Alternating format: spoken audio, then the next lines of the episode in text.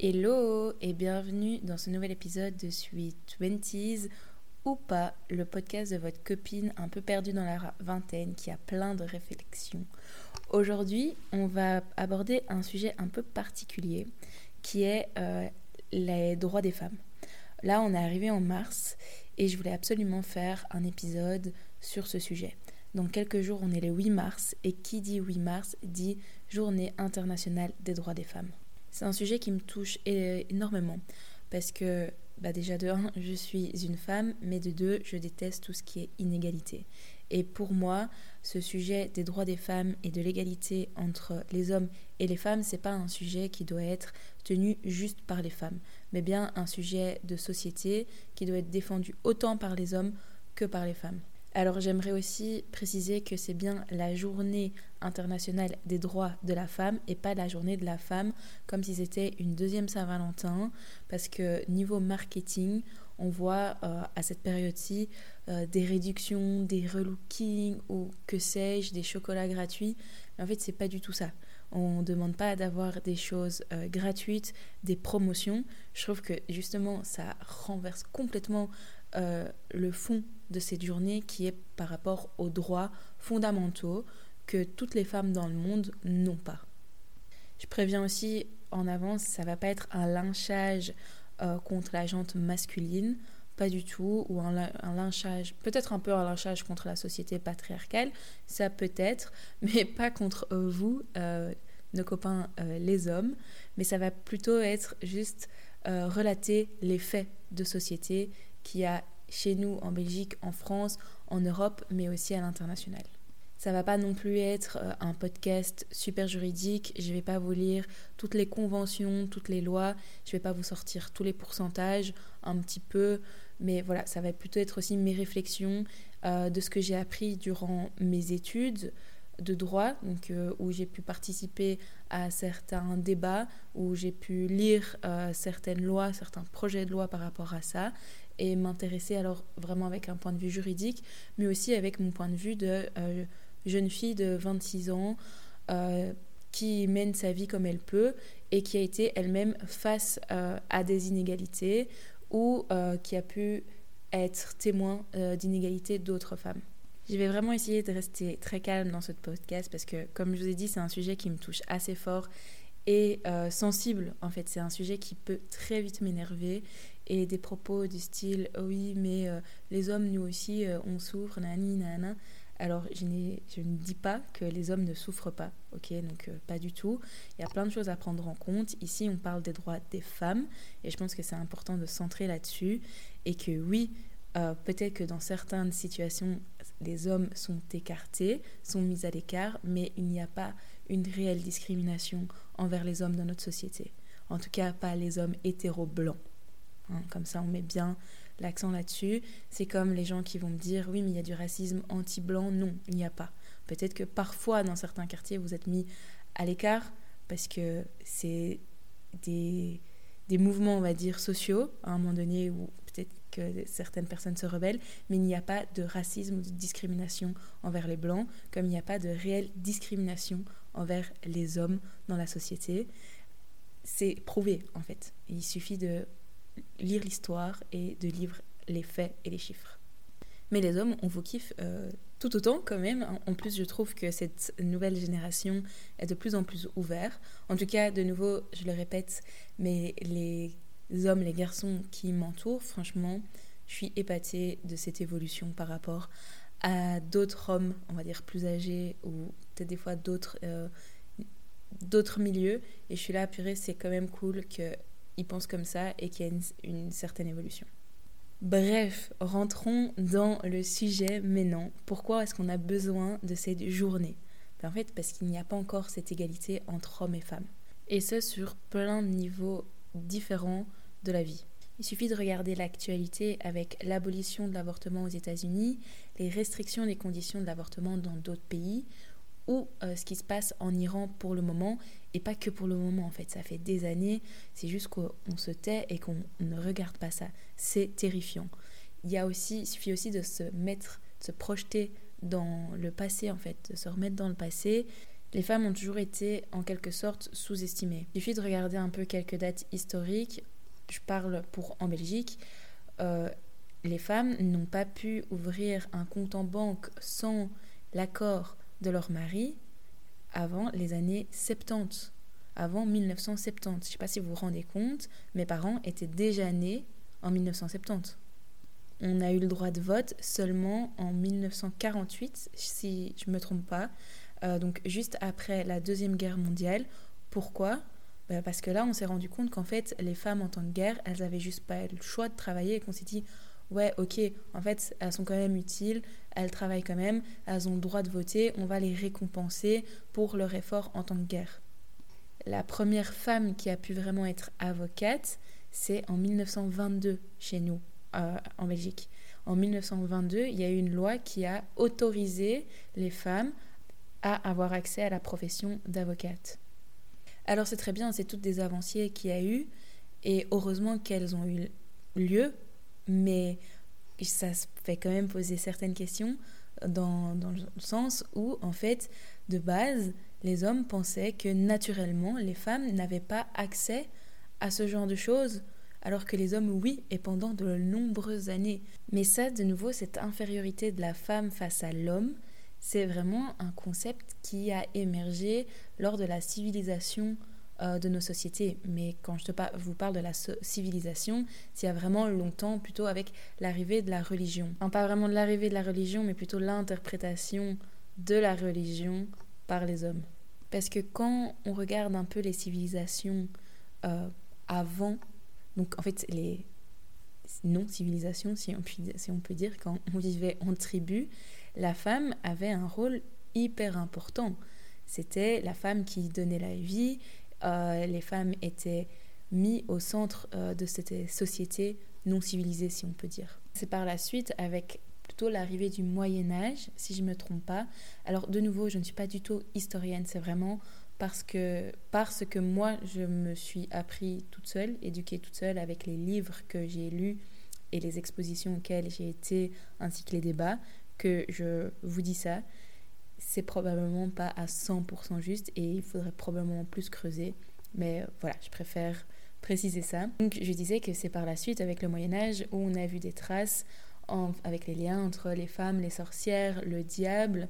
Il y a même euh, une citation qui dit que rien n'énerve plus les hommes qu'une femme qui danse et qui renvoie le mouvement de la femme à l'hystérie, aux sorcières et au diable.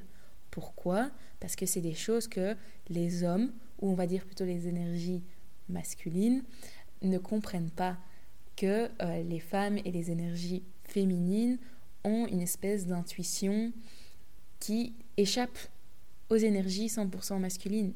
J'en suis sûre. Après, de nouveau, ça c'est mon interprétation, mais pour moi, j'en suis sûre. Et c'est quelque chose qui dérange. Et euh, qui était à la tête et qui est toujours à la tête de nos sociétés ben, Les hommes et des hommes très masculins, enfin très énergie masculine, qui ne comprennent pas ça. Voilà, ça c'est vraiment mon point de vue. Maintenant, on va arriver dans les faits et la place de la femme dans notre société. C'est pas évident, ça n'a jamais été évident et ça ne sera jamais évident, je pense, d'être une femme dans notre société. Il y a toujours quelque chose à dire, que ce soit sur notre apparence, que ce soit sur nos attitudes, que ce soit sur les stéréotypes. T'as vu comment t'es habillée, t'as vu ton, ton attitude elle est un peu provocante. T'es sûr tu l'as pas cherché quand quelqu'un vient t'aborder de manière euh, pas très respectueuse ou euh, vient même t'agresser en fait. Euh, en fait, il y aura toujours quelque chose qu'on pourra reprocher aux femmes. C'est égoïste parce que tu veux pas d'enfant. Alors qu'un homme, s'il veut pas d'enfant, on va pas lui dire qu'il est égoïste. On va juste lui dire oui, il est carriériste, c'est pas grave, ou il y pense pas encore. Alors que nous, par exemple, là, j'approche petit à petit la trentaine, on va commencer à en parler oui, bah, va falloir peut-être y penser. En fait, non. Être une femme, c'est devoir rentrer dans un moule, mais un moule qui a été conçu par les hommes. Qu'on se le dise, c'est un peu ça. Être une femme, c'est aussi gagner moins qu'un homme. Malgré les lois en Europe sur euh, l'égalité salariale, il y a des chiffres, il y a des faits qui montrent qu'en moyenne, les femmes gagnent moins 16% de moins que les hommes. la cause première de cette inégalité salariale, ça va être la maternité. On remarque que quand une femme est maman, elle va gagner moins qu'un homme. Alors pas énormément, mais quelques pourcentages moins qu'un homme. On remarque aussi que la tendance est que ça va être la mère qui va diminuer son temps de travail aussi. Ça va être rarement les hommes. Même si petit à petit, on commence à avoir des hommes au foyer qui n'existaient pas du tout euh, avant, ou très très peu. Là, ça commence, on va dire, à se normaliser, mais dans les faits, ça reste quelque chose qui est fait majoritairement par les femmes. En lien avec le travail, l'accès à l'éducation n'est pas égal dans le monde entier pour toutes les femmes. Alors de nouveau, il y a des droits, il y a des lois, il y a des conventions pour qu'il y ait une éducation de qualité pour les deux sexes, mais de nouveau, sur une échelle mondiale, ce n'est pas le cas. Les femmes, les petites filles, ont moins accès à l'éducation que les petits garçons. Pourquoi? Parce qu'on estime qu'à partir d'un certain âge, elles doivent aider à la maison, elles doivent aider leur mère, aider le ménage, alors que le garçon va aller plus longtemps à l'école. Pour rester dans cette sphère de professionnel et d'enseignement, demandez un peu aux copines autour de vous si elles ont déjà eu des cas un peu problématiques où elles se sont senties pas à l'aise face à un professeur masculin à l'oral par exemple, ou au travail. Est-ce qu'on l'a déjà fait des allusions? Est-ce qu'on a déjà fait des blagues vraiment très limites au travail? Ou encore autre chose qui m'est plutôt arrivé à moi. Être pris pour une débile profonde parce qu'on est une femme un peu mignonne, un peu jeune et que du coup on peut pas être intelligente en plus sur le côté. C'est toutes des choses qu'on ne pense peut-être pas et qu'en fait en tant que femme, on trouve ça tellement normal qu'on va limite les banaliser et que ça va passer au-dessus. Mais en fait, c'est pas normal. C'est pas normal d'avoir ça dans sa, dans sa vie de tous les jours, même, même si ça arrive qu'une ou deux fois par an, ça ne devrait pas arriver. Est-ce que ça est arrivé à votre euh, copain ou collègue masculin? Ensuite, on a l'accès à l'avortement. On estime environ 40% euh, des pays interdisent l'avortement. L'exemple le plus flagrant là pour le moment, ça va être aux États-Unis, avec toute une série d'États qui ont interdit l'avortement ou qui ont rendu l'avortement très compliqué. Aussi d'autres pays comme l'Irlande qui interdit l'avortement, sauf si la femme est en danger. On a aussi dans les pays d'Amérique latine où c'est complètement interdit. Même si euh, la femme peut crever, elle ne peut pas avorter. Et de nouveau, qui décide de ces lois? C'est les hommes. Donc les hommes vont décider du sort du corps des femmes. Les hommes n'ont jamais été enceintes. Ce n'est pas possible. C'est quelque chose qui est réservé aux femmes. Mais c'est eux qui vont décider si une femme peut ou ne peut pas garder un enfant dans son propre corps. Quand on explique et qu'on met des mots là-dessus à voix haute, je ne sais pas si on se rend compte de l'aberration totale que c'est d'imposer quelque chose au corps d'une femme, alors que l'appropriation de son corps est quand même un droit, si je ne m'abuse, fondamental, je pense, ou en tout cas super important. Et là, c'est une violation, c'est-à-dire que 40% des pays à l'échelle mondiale ne respectent pas ce droit. Dans la suite euh, de ce genre de droit, le mariage forcé. Plus de 700 millions de femmes encore vivantes maintenant ont été mariées de force dans le monde. Sachant que dans certains pays, comme en Iran, l'âge légal pour se marier est de 13 ans. 13 ans. Et encore, en Iran, si le père de cette petite fille, vous vous rendez compte, 13 ans, il y a des filles à 13 ans, elles ne sont même pas encore réglées, c'est des enfants. Donc si le père peut euh, demander ou autoriser la fille même plus jeune à se marier. Et ça va être souvent des hommes bien plus âgés, forcément. Et qui dit des, des gens plus âgés, des hommes plus âgés, un mariage forcé, renvoie forcément au viol et aux grossesses non désirées par la femme, par la fille, par la petite fille même, et l'obligation de garder cet enfant. Parce que forcément, quand l'âge euh, légal pour se marier est de 13 ans, vous doutez bien que avorter est complètement interdit. Et il faut pas croire, hein, ici chez nous, c'est interdit le mariage forcé. C'est pas pour ça que ça ne se fait pas et que ça ne se pratique plus. Il y a encore des cas. Il y a encore des cas de mariage forcé en Belgique, en France. Être une femme, c'est aussi être victime de violence, d'harcèlement, de viol même. On estime qu'une femme sur trois ont été violées ou agressées physiquement et sexuellement.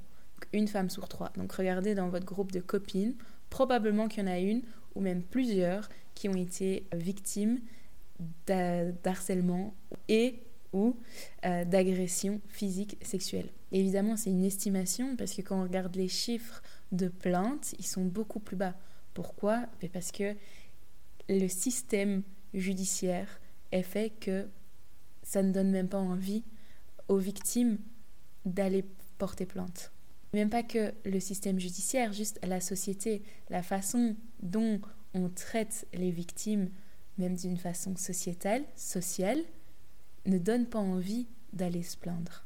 Parce qu'on va les décrédibiliser. On va poser des questions embêtantes. Et tu portais quoi? Et t'es sûr que t'as pas voulu?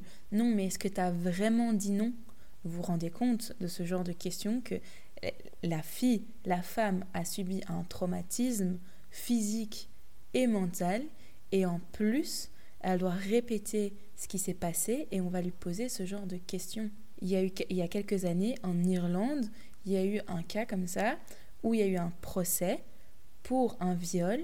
L'avocate, alors c'était une avocate, une femme de la partie adverse, donc de l'agresseur, a sorti le sous-vêtement que la femme portait lors de l'agression.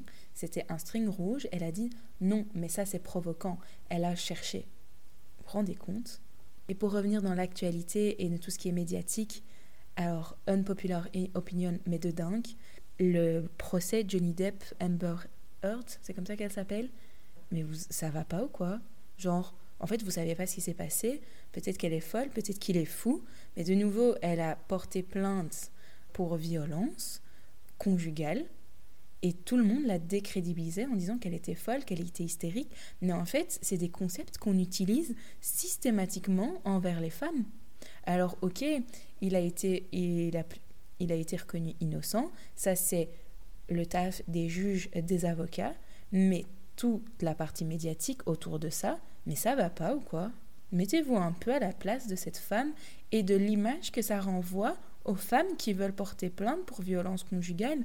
D'ailleurs, 24% des femmes ont été violentées, agressées par leur conjoint, par leur partenaire. C'est énorme. Et le viol conjugal est à peine reconnu dans, certains pays, ou alors il est reconnu par des lois, mais allez-y pour le prouver. Et le nombre de choses qu'on va dire, oui mais bon, tu sais, euh, les hommes ont des besoins, hein. mais bon c'est ton devoir euh, matrimonial, mais en fait, enfin, ça va pas, non, de nouveau. Enfin, désolé, là, je vous ai dit que c'était un sujet qui avait tendance à m'énerver, mais ça va pas. J'ai rien d'autre à dire que ça va pas dans vos têtes ou quoi.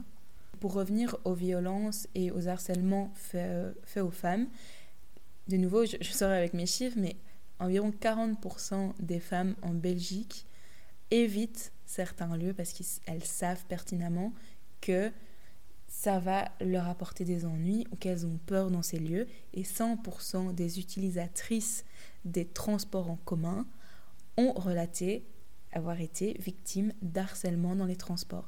Un harcèlement, ça peut être un sifflement et Eh mademoiselle, t'es bonne. Non, désolé, c'est de l'harcèlement. Siffler quelqu'un dans la rue, suivre même une rue, c'est de l'harcèlement.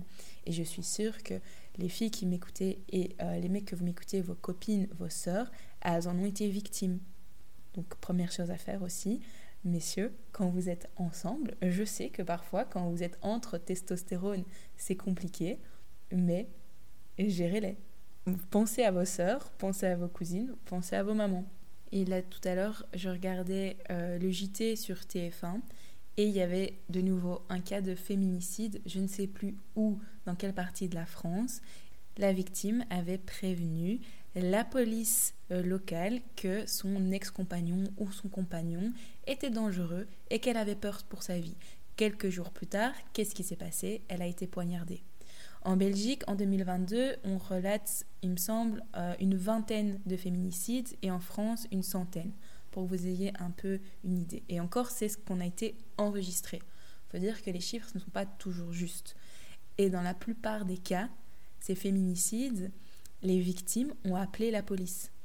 ont appelé la police en disant euh, voilà, je me sens pas en sécurité, j'ai eu des menaces, euh, à tout moment, il vient me tuer.